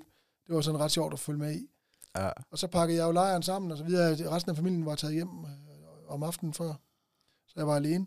Så pakkede jeg det hele sammen og tog hjem, og så, så var søndagen jo, som den plejer, med aftensmad og, og madlavning og oprydning og alle de ting, man nu skal derhjemme. Så, så der var ikke noget, man er ikke heldig, bare fordi man er ude og løbe hjemme også. nej. Men så var mandags løbeturen bare helt normal, altså. Ja, ikke, ikke helt normalt, men, Nej. men næsten. Altså, det var i hvert fald nogenlunde normalt tempo. Altså. Ja, det er sjovt. Altså, troede du, havde, havde du nogen forestilling om det, dengang du kastede dig ud i det første ultraløb på Bornholm, at, uh, at du skulle kunne løbe uh, 100 km med forholdsvis lethed en Nej, dag? det havde jeg godt nok ikke. Nej, Ej, det er jeg så blevet chokeret over. At, uh, altså ikke fordi, jeg skal ikke sidde her og sige, at, uh, at jeg bare kan løbe 100 km let, men, altså, men, men det er markant anderledes. Uh, altså, er hvor ondt det gør bagefter, og hvor man kan fandme vende kroppen til meget. Jamen, det er jo også meget psykisk. Altså, hvis man ved, man har været der før, så ved man jo også, at det går over igen. Altså, du tror også, at smerten, den har noget med hjernen at gøre. Ja, det tror jeg helt bestemt. Ja. Ja, det er du nok ret i. Men du, apropos øh, smerte, så løber du jo, øh, du løber jo gerne barefoot. Ja, jeg har som regel noget på fødderne, men jeg løber sådan i, i så lidt som muligt. Ja. Hvornår startede det? Jamen, det startede faktisk øh, efter det startede faktisk efter mit første maraton, som jeg løb i almindelige, traditionelle løbesko. Og jeg fik simpelthen så ondt i mine knæ, at jeg måtte, måtte gå de sidste 10-12 km ind. Og jeg kunne ikke forstå, at en almindelig, sund og rask mand i sidste 30'erne skulle få ondt i, i begge knæ oven i købet ved at løbe en tur. Jeg tænkte, det, det, kan, det kan jo ikke være rigtigt. Der er jo et eller andet forkert. Det er jo ikke fordi, at det er jo ikke fordi, at, øh, at, det, at, at det skal være sådan. Det kan, altså, der må, jeg må gøre et eller andet forkert. Jeg må kunne øve mig i at løbe på en anden måde, så ikke at, øh, at jeg skal få ondt af det. Og så startede jeg helt forfra. Jeg opdagede øh, ham, der hedder Claus Rasmussen, posemand, Ja. som øh, træner i det her naturlige løb og sådan nogle ting. Øhm, og så begyndte jeg egentlig at følge hans principper med at få, få alle de der skum ud af skoene og, og få, få løbet mere, mere skånsomt og mere naturligt. Så, så var det helt ned at løbe, løbe ultrakorte ture, og så løb tit, i stedet for at løbe lange ture øh, med mellemrum imellem, så bare løb tit og korte ture, for at vende kroppen til det. Så jeg startede med 500 meter ad gangen, fordi ellers så gjorde det simpelthen for ondt i, i akillescener og læge og sådan nogle ting, fordi de blev brugt på en ny måde. Ja, okay. Er så det en form jeg for, bare op, lige så stille. er det sådan en form for klip-klap, du løber i? Ja, det er bare altså, ligesom, ligesom en klipklapper, bare med en, med en strop bag om hælen. Ja. Så en helt tynd klipklapper. Med en strop imellem tæerne. Ja, Jeg, jeg, jeg, har jo set et par få, altså.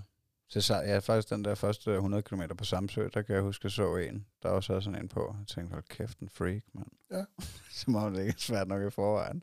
Men altså, men du føler virkelig, at det har altså, gavnet dig? Ja, det har det helt sikkert. Ja. Øhm, og, og man kan sige, at efter jeg har fået styr på teknikken nu, så, så er det lidt lige meget, hvad jeg har på. Altså, så, så øh, kan jeg sagtens løbe i sko også. Øhm, fordi jeg, jeg kommer ikke til at gøre det forkert. Problemet var bare, at da jeg skulle lære det, hvis jeg havde for meget skum under mine fødder, så kunne jeg ikke mærke, hvad jeg lavede. Jeg var ligesom nødt til at, at have kontakt med underlaget, for at jeg kunne, få, at jeg kunne mærke, når jeg lavede, lavede det forkert. Ja, okay. Altså nu kan du sagtens løbe en normal løbsko uden problemer. Ja, det kan jeg godt. Men det, det må vel også, altså nogle af de her svære trail-løb, bliver du ikke også nødt til at have rigtige sko på nogle gange? Og så skal jeg jo have noget med noget greb i, så, Ja, så, så løber jeg i trailsko. ja. Hvad med de der, de der five finger sko? Løber du det nogle gange? Dem har jeg løbet meget i, men jeg synes, det er for besværligt. Øhm, fordi at man skal, det er lidt besværligt at få fødderne ned i dem med tæerne. Man skal have skilt ad og ned i hver eneste tå og sådan noget. Okay. Man skal have tåstrømper på først. Det tager en vis tid at få hver, hver enkelt tå ned i hver enkelt, Ja. øh, hvor der er plads til dem ned i strømpen. Og så skal man til at gøre det samme igen med skoen bagefter. Og når man løber så tit, som jeg gør, så, øh, så betyder fem minutter jo noget, når man skal have tøj af og på. Ikke? Ja. Så, skal, så er det nemmest, hvis det er bare nogle sutsko, man lige kan stikke ned i. ja. Så, så, så mange af de sko, jeg løber i, er nogen, der er lige så tynde som Five Fingers, bare uden de der tæer. For det er nemmere. ja. Der er et mærke, der hedder Vivo Barefoot, som laver sådan nogle, nogle, øh, nogle sko, som, som er helt tynde. Det fungerer rigtig godt. Dem skal jeg heller ikke binde eller noget, når jeg skal ud og løbe. Dem stikker jeg bare ned i, ligesom en gammeldags sutsko. Ja, de er så lavet, de er så til løb, eller Ja, ja, Det Okay. er det. Men er det, altså, ja, det er jo lidt, altså, det er lidt sjovt, fordi det er jo ikke, øh, de fleste, de løber jo i almindelige løbsko. Men altså, man tænker du, at, at, at nogle af os, der, der, øh, altså, der umiddelbart ikke har nogen problemer øh, med at løbe i almindelige løbsko, vil vi have gavn af at prøve det der? Jeg tror, at man skal passe på med at, at, at prøve det sådan øh, halvhjertet. Altså, jeg tror, enten så skal man gøre det, eller så skal man lade være. Ja. Fordi øh, det er lidt farligt at, eksperimentere alt for meget med, tror jeg. Ja, er det også det, du siger, at, at du startede meget stille ud. Ja. eller hvad? Ja, for så ryger man måske ind i en skade, fordi man, man, går virkelig, man går virkelig fra et højt niveau til absolut ikke noget niveau, når man skifter. Øhm, og det skal man være klar til. Ja, Det er du ikke. ej, der er noget Du, har- teknik. du har alt for mange ambitioner lige nu til, til Ja. alle mulige ting, du vil. Så, så længe det fungerer, så skal du bare gøre det, du gør. Ja, ja men det tænker jeg også. Altså, jeg, altså, jeg køber sådan fem, seks par løbsko til et år, og så, så bliver de revet i stykker på skift. Ja. Altså, jeg synes også, det er fedt, at især til de der rundeløb. Øh, altså, der synes jeg virkelig, det er en, øh, en gevinst. Og, altså, det, det er virkelig fedt, det der moment, hvor man skifter sko og får noget nyt på. Ja. altså, jeg havde jo ja, fem par løbesko med til Skanderborg eller noget, og, og især på grund af vejret, så, så blev de alle sammen i hvert fald uh, godt brugt. Ja. Men altså, hvor de der, de der lange A til B-løb, jeg har prøvet, der, uh, altså, der blev mine fødder også meget mere smadret, fordi at, uh, ja, at, at den, ja, man undgår ikke, at sokken bevåget, og man ikke kan komme af med det fugt, og så er det sgu lige meget, hvor god en sko det er. Men, uh, men, men er du også mere, er du mere forskånet for vabler i det derinde, eller? Ja, det synes jeg. Det synes jeg, fordi der er god plads til tæerne. Ja, Øh, og et af de problemer, jeg havde i hvert fald øh, med sko, det er jo også det her med, når tæerne de knupper op af hinanden, når der er for lidt plads i skoene, specielt når man har løbet længere, og fødderne hæver lidt op. ja, Øh, men der kan jeg anbefale nogen, der hedder Altra. Ja. Øh, løbesko, som er traditionelle løbesko med, med en tyk sål på, men, men de er altid zero drop, altså der er ikke nogen forskel fra hælen til forfoden i, i højden. Og så har de sådan en bred, øh, altså fodformet fasong, så der er plads til tæerne, de kan bevæge sig. Der er heller ikke svangstøtte og sådan nogle ting i dem. Nej, okay. Øhm, de er gode, når man løber rigtig langt, fordi at de, de aflaster alligevel lidt. Altså det her med, at det er lidt blødt at, at løbe på, det er sådan, for mig er det blevet et, et ret godt kompromis nu. Så jeg løber, løber nok lige så meget i ultra, som jeg løber i helt flade nu. Ja, okay.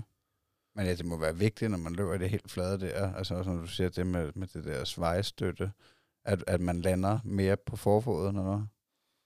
Ja, altså jeg lander, jeg synes, jeg lander med hele foden, men, men altså det er fodballen, der rører jorden først, og ikke hælen.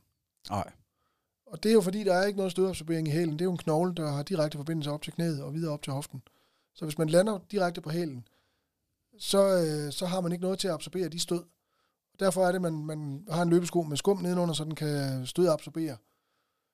Men det er jo ikke lige så godt som det, man selv kan producere, mener jeg. Jeg mener, at det er bedre at lande på fodballen, og så bruge svangscenen som en fjeder til at lave det her øh, stødabsorbering med. Ja. Øh, men det skal man lære. Man skal både træne det op, og man skal også lære det. Begge dele tager, vil jeg tro, et års tid eller sådan noget. Ja. Ja, der kan jeg godt se det med, med ambitionerne. Det, det dur ikke for mit vedkommende. Men altså, men ja, det giver jo også god mening, at det er noget, man kaster sig ud i, hvis man, øh, hvis man har problemer, man skal løse på en eller anden måde. Det har, været, det har været nemt for mig, fordi jeg har haft små børn i den periode også, hvor jeg kunne sige, jamen så løber jeg bare på børnenes niveau. Ja. De, kan kun, de kunne på det tidspunkt kun løbe et par kilometer ad gangen, eller sådan, jamen så kunne jeg følges med dem og i deres tempo, og, og sådan, altså så kunne jeg ligesom lege det ind på en eller anden måde, uden at det skulle gå, re, gå alt for meget ud over min egen, øh, min egen løbetur. Ja. Så det, det var egentlig ret godt. Ja, det er vel også noget, man, altså når man, som du har gjort, har løbet meget med dine halvsmå børn, at, at man så bliver automatisk tvunget ned i et, i et tempo, man, som, som slet ikke har noget med konkurrencetræning at gøre. Altså. Ja. Men så har jeg brugt de der rolige løbeture med børnene til at lave en anden slags træning. Altså for eksempel det her med at øve sig i at løbe langsomt. Det er ja. noget af det, vi, vi har tit har svært ved.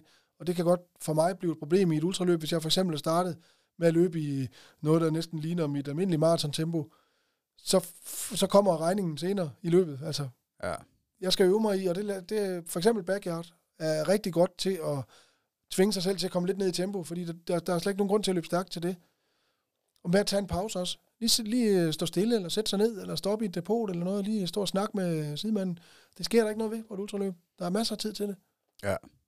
Ja, men det, altså, det kan jeg også huske, at de første der, altså ved de der, hvor jeg kun har løbet de der ATP-løb, øh, altså hvor jeg faktisk følte, at, at der havde jeg ikke lyst til at sidde ned i, i også fordi der, der var så langt imellem depoterne, og så når jeg kom til et depot, der følte jeg, at jeg skulle ikke ned og sidde, for jeg ved sgu ikke, om jeg kommer op igen, og Altså, der tænkte jeg også, første gang jeg skulle tilbage her, der tænkte jeg, ah, det bliver garanteret svært med den der pause, men altså, men når man, ja, hvis man tvinger sig selv til at komme ned i et uh, fornuftigt, langsomt tempo, og så er det faktisk rigtig rart, at, ja. uh, at lige få det der break, og blive resettet lidt også, ikke? Jamen, jeg, jeg tænker sådan tilbage til, til forsvaret, da jeg var soldat for mange år siden, når vi gik Mars, så hed det altid, at man bevægede sig 6 km i timen, men bevægelseshastigheden var kun 5 km per time. Fordi man gik i 50 minutter og holdt 10 minutters hvil. Okay. Det var sådan helt fast. Det gjorde vi altid, når vi gik Mars. Det er nok ikke for sjov, man har gjort det. Nej. Fordi det fungerer faktisk. Det kunne vi se til, til backyard. Altså det, det, det er virkelig, når man har taget nogle runder, sådan, altså man kommer ind i den der rutine, altså man, man bliver jo sådan helt, man, altså man bliver nærmest afhængig af den pause der. Ja. jeg synes også, det, altså, det er fedt, at, uh, at, prøv, at løbe. Prøv at tænke på til backyard, hvis du skulle springe en hel, uh, en hel pause over. Ja. Det vil gå fuldstændig galt psykisk, ikke? Ja, for fanden. Jamen, det prøvede jeg til sidst til, til Great Dane, hvor jeg altså, kom ind på min sidste øh, godkendte runde. Der kom jeg ind med 30 sekunder eller et eller andet. Uh, så der fik jeg jo ikke rigtig nogen pause. Jeg fik lige en, uh, en cola stukket i hånden, uh, men så var det ud igen. Altså, fordi ellers så synes jeg, at det der, når man er ude på ruten, så kan jeg godt løbe og, og glæde mig til, eller, eller gå for den sags skyld, men, uh, men glæde mig til næste pause, så tænker over, og så kan det være, så skal jeg måske spise det her, eller, eller jeg skal skifte sko, eller altså ordne et eller andet, ikke? Eller, eller ned og ligge, hvis, altså, det kan jeg huske om natten, da jeg synes, det var fedt, lige at komme ned og ligge fem minutter på liggeunderlaget, ikke? Jeg kunne finde ud af at falde i søvn, øh, men øh, er sådan en, en, en lille gave, der ligger og venter, ikke? Mens man er ude og slås der på ruten.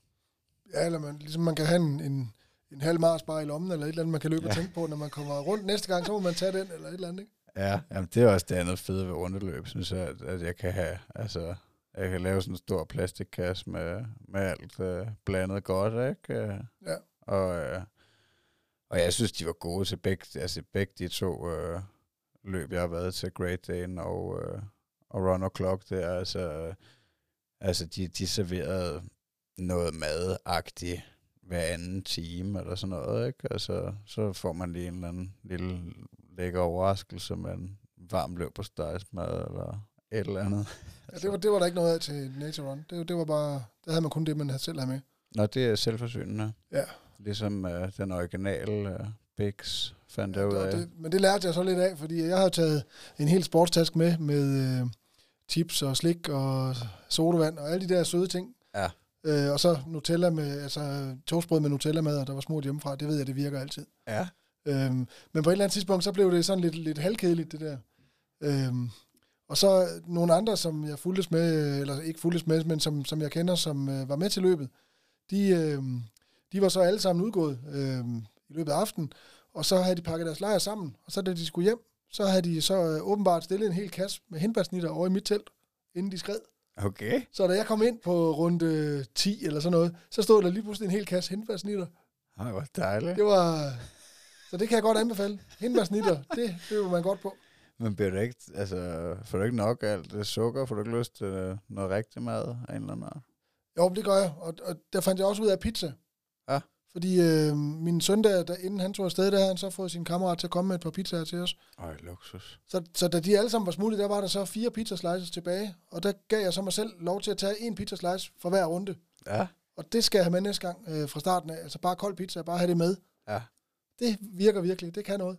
Ja, det fik vi også øh, på øh, anden aften til Skanderborg. Det var fandme også øh, en gave fra arrangøren der. Altså, og at, at, at jeg, altså, jeg føler, at jeg har brug for noget rigtig mad. Altså, jeg får, øh, jeg får nok af det der sukker også øh, til Endure Trail der. Der, øh, jeg havde lidt snakket med mine forældre og min kone og dreng om, at de måske kunne, øh, kunne komme med både moralsk opbakning, men måske også med et eller andet, og så der, øh, ja, altså jeg ved ikke, hvad vi har været i gang i, 10 timer eller et eller andet, øh, og så, øh, ja, så lavede jeg en, øh, en, en videobesked til min far, at øh, nu kommer jeg og Morten Lennart altså rigtig godt tænke os nogle sandwich eller et eller andet. Kommer I ikke, øh, kommer I ikke til Ordrup Strand øh, næste gang vi er der? Vi er der cirka deromkring, og så kom de med sandwich og, ja, og kolde cola og alt muligt. Det var kæft, mand. Det var fedt. Altså lige at få noget rigtig mad, fordi Ja. at, øh, ja, de der, ellers så er jeg også altså, været god til at køre på de der energisukkerbarer, der vel, ja, er, mm, altså, det er, det, er, det er jo sådan noget, jeg ved ikke, hvad, hvad fanden det hedder, men det er vel lidt at sammenligne med en Mars bar eller en Snickers eller noget, ja. altså. Øh, men det er bare ligesom om, at øh, jeg får bare nok af det der sukker der. Jeg kører også hurtigt sur i det der. Ja. Jeg, jeg, jeg kan godt lide rigtig mad. Jeg har set nogle gange nogle af de der store øh, trailløb i USA og sådan noget, hvor at, øh, altså hvor nogle af depoterne, så får de jo fandme store burger og burritos, og jeg ved ikke hvad, det ser altså også, øh, det, det ser lidt spændende ud. Ja. og jeg hørte også ham, øh, jeg har lige hørt øh, Henrik øh, L.C. Andersen, tror jeg han hedder, ham der løb hjem fra Frankrig. Ja. Jeg ved ikke, om du har hørt om ham. Nej, det tror jeg ikke. Nej, jamen, han løb fra hans sommerhus i Frankrig, tror jeg det er, og hjem til Roskilde på en måned, 1500 kilometer. Okay. Og der lyder det også som om i den lydbog, at, øh, at han spiser burger til frokost hver dag, agtigt, og det virker bare kanon. Jamen, det tror jeg også godt, at, at man kan. Altså, hvis man tager tempoet lidt ud. Fordi et problem er jo, når man skal op og køre på sukker, hvis man løber hurtigt, så, så kan man jo kan man ikke nå at optage rigtig mad. Nej. Nej, så det er selvfølgelig måske der, ja, der det kommer så af, at hvis man... Det er jo der, det kommer ind. Altså, fordi folk, der løber maraton på mellem to og tre timer, de kan jo ikke, de kan jo ikke spise rigtig mad. Nej, Det kan man ikke. Der, der skal man have noget hurtigt sukker ind. ja. Ja det, ja, det giver selvfølgelig heller ikke nogen mening, altså, på... Altså også bare, at hvis man kæmper om at nå på 3,5 timer, og hvad fanden man, man nu Ja. kæmper efter, så, så har man jo ikke tid til at sidde og nyde en burger i 10-20 minutter. Jamen, du kan heller ikke løbe øh, Nej. Hvis du fylder maven op med, du kan ikke engang drikke, øh, hvis du drikker to kopper vand, så skvulper det for meget, ikke? Altså, du, du, du kan næsten ikke indeholde noget. Nej. Så, men det er jo nok ikke problemet for os, på det, i det tempo, vi løber i.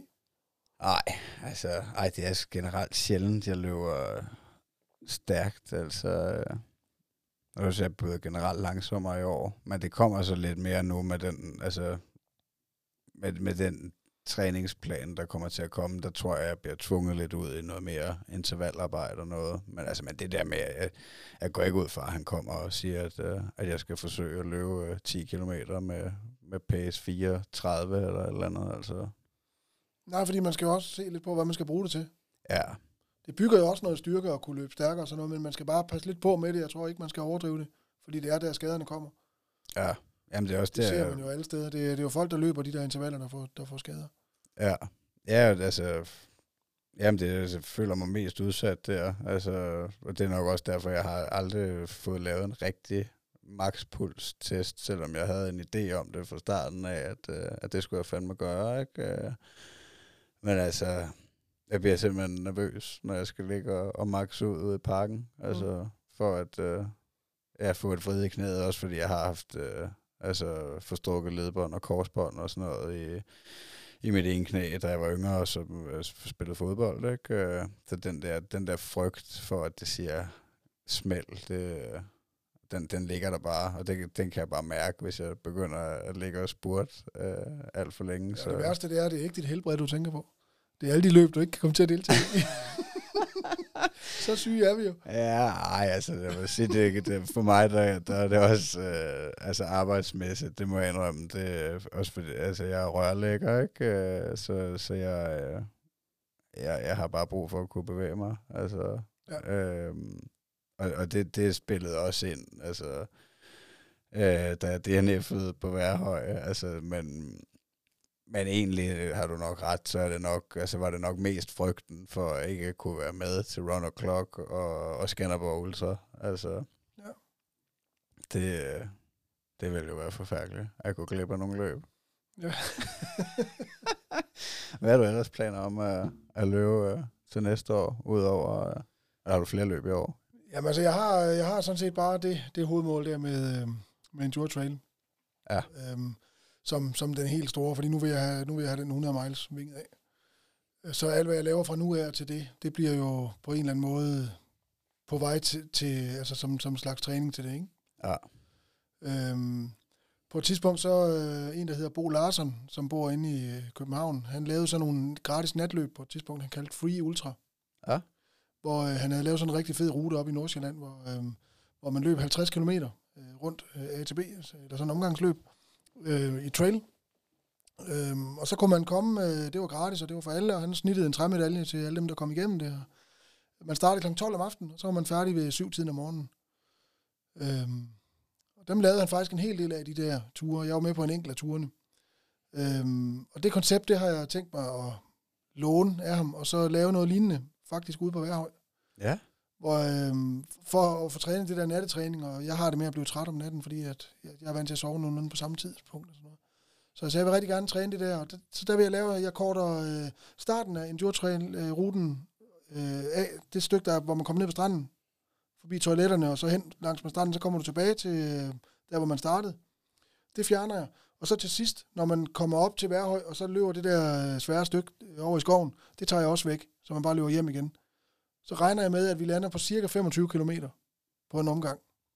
Ja. Så vil jeg lave sådan en, en tur, hvor man, øh, hvor man løber to omgange, med mulighed for, for at stå af.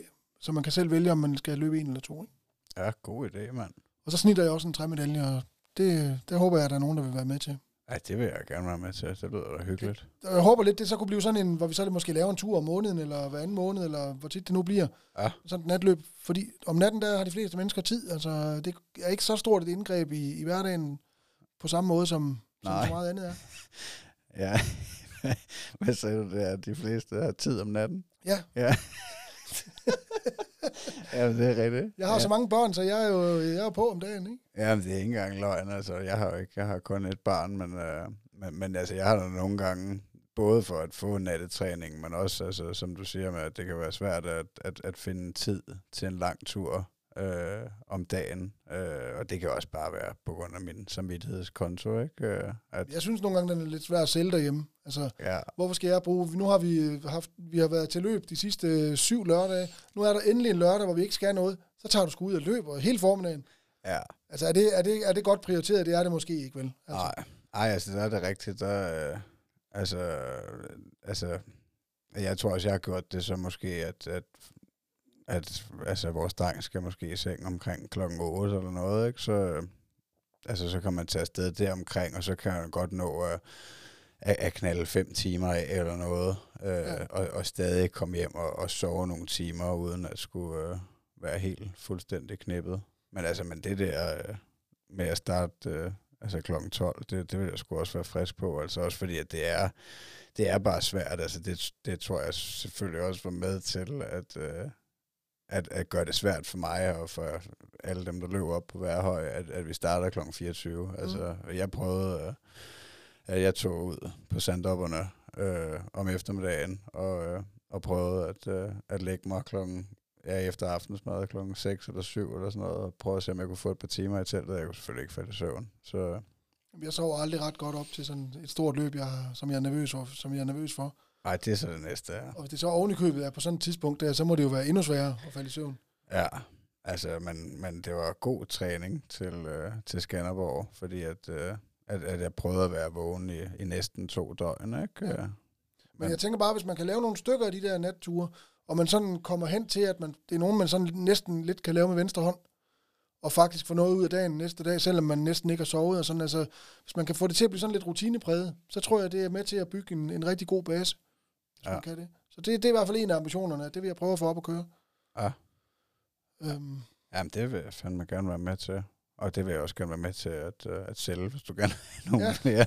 I hvert fald lave reklame for det, hvis der, hvis der er nogle flere, der, der vil med deroppe og træne. mm, Men øh, altså, ja, så er det, så er det det, altså du regner med at løbe nogle 50'er op til de 100 miles. Du skal ikke have en øh, 100 km ind eller noget før. nej, det tror jeg ikke. Nej. Det tror jeg ikke. Øhm, jeg tror ikke, det gør den helt store forskel for mig. Nej. Øhm, Nej, det bliver nok hårdt uanset hvad. ja. Altså, man kan også sige, at du har jo prøvet 100 km før. Så det er, jo- ja, det er et stort spring, ikke? Føler du ikke det? Du, Jo, jo, er du det ikke lidt bange? Det er jeg ved, jeg aner heller ikke, hvordan, øh, jeg har ikke nogen anelse om, hvordan, hvordan jeg vil komme igennem det, altså. Nej, altså det bliver jo nok hurtigt, de der, hvad er det, cut off? Er det 32 timer? Ja. ja. Og nu kunne jeg se, øh, da jeg skulle løbe og tjekke flagene derinde, inden I skulle løbe, altså jeg brugte fem timer på en omgang. Ja, det gjorde du også, ja. Ja. Ja, det, altså jeg havde jo, jeg var jo øh, helt sikker på, at vi sagtens skulle løbe den på fire. Det havde jeg også sagt til Morten, at, øh, at altså fordi vores, mit, min indgangsvinkel var, at vi skulle løbe den på under 24 timer. Fordi det kunne jeg godt tænke mig at, øh, at løbe. Det lyder sgu meget hårdt at løbe øh, 100 miles på under 24 timer. Ja. Kom så hurtigt fra. Altså på første omgang, så brugte vi fem, ikke? og så steg det bare til fem og en halv og seks og, og syv, eller hvad vi har været ude på og til sidst. Så jeg tror faktisk, han, han løb nok egentlig er hurtigere på den sidste omgang, men, øh, men han brugte jo også altså, over 30 timer, tror jeg. Ja. Det er fandme lang tid at være derude. Det er det. Hvor lang tid har det taget øh, på 100 km der? Jamen, den brugte 16 timer på, Ja. Så jeg skal nok få brugt tiden. Ja. Det er helt sikkert. Jeg kommer, jeg, jeg, jeg kommer ikke til at frose med tiden, eller jeg kommer til at, at hvad hedder det, ja, det er omvendt. Jeg kommer ikke til at, at, ru- at have for meget tid til års. Nej. Nej, men hvad fanden. Det er jo også oplevelsen i det. Så får jeg bare det mere for pengene. Ja, det er rigtigt. Øh, jeg tænkte, det kan godt være, at vi skal, skal vi til at runde af, hvis du ikke har, har mere på hjertet. Vi har jo snart kørt i halvanden time. Det kan vi godt. Det har Jeg- været super hyggeligt. Ja, lige måde, mand. Det var fedt, at, øh, at du gad komme forbi. Øhm, ja, hvis folk vil høre mere til dig, så har du jo som sagt været med i den øh, stolte far, så det, øh, jeg linker også til det i beskrivelsen, men, øh, men det er jo bare at søge på den stolte far, så øh, kan jeg ikke huske, om du hedder Anders Ørberg Hauser derinde, eller bare Anders Hauser. Øhm, ja, og så min sindssygt sunde familie. Er det et par sæsoner, jeg har været med i? En enkelt sæson. En enkelt sæson, ja. Ja. På TV2 Play. Ja. Og så kan man følge dig på Instagram på uh, Barefoot Running Dad. Og der har jeg en åben profil, så der, kan, der er man meget velkommen til at, at følge mig. Det er ikke sikkert, at jeg får fuldt tilbage, men øh, Nej, nej. jeg er ikke så god til at få lagt op, men det er sådan lidt i perioder. Nogle gange så lægger jeg meget op, og nogle gange så, så går der nogle uger, hvor jeg ikke får lagt noget op. Det er sådan, Ja. Ja. Ja, ja man kan sgu også, øh, man kan også komme til at bruge for meget tid derinde. Altså, ja, nogle gange synes jeg, det er rigtig sjovt at lægge en hel masse op, og så nogle gange så kører jeg bare død i det. ja, det ja. Ja, men i hvert fald uh, tusind tak for det, og så tak til jer, der lytter med. Og uh, ja, hvis I synes om det, så, uh, så forglem ej at, uh, at følg for, uh, for at uh, være sikker på, at jeg kan gå glip af de næste podcast-episoder, og uh, giv gerne uh, fem stjerner og uh, en venlig kommentar. Det, uh, det er meget prisværdigt. Tak for i aften. Ja, Mange tak.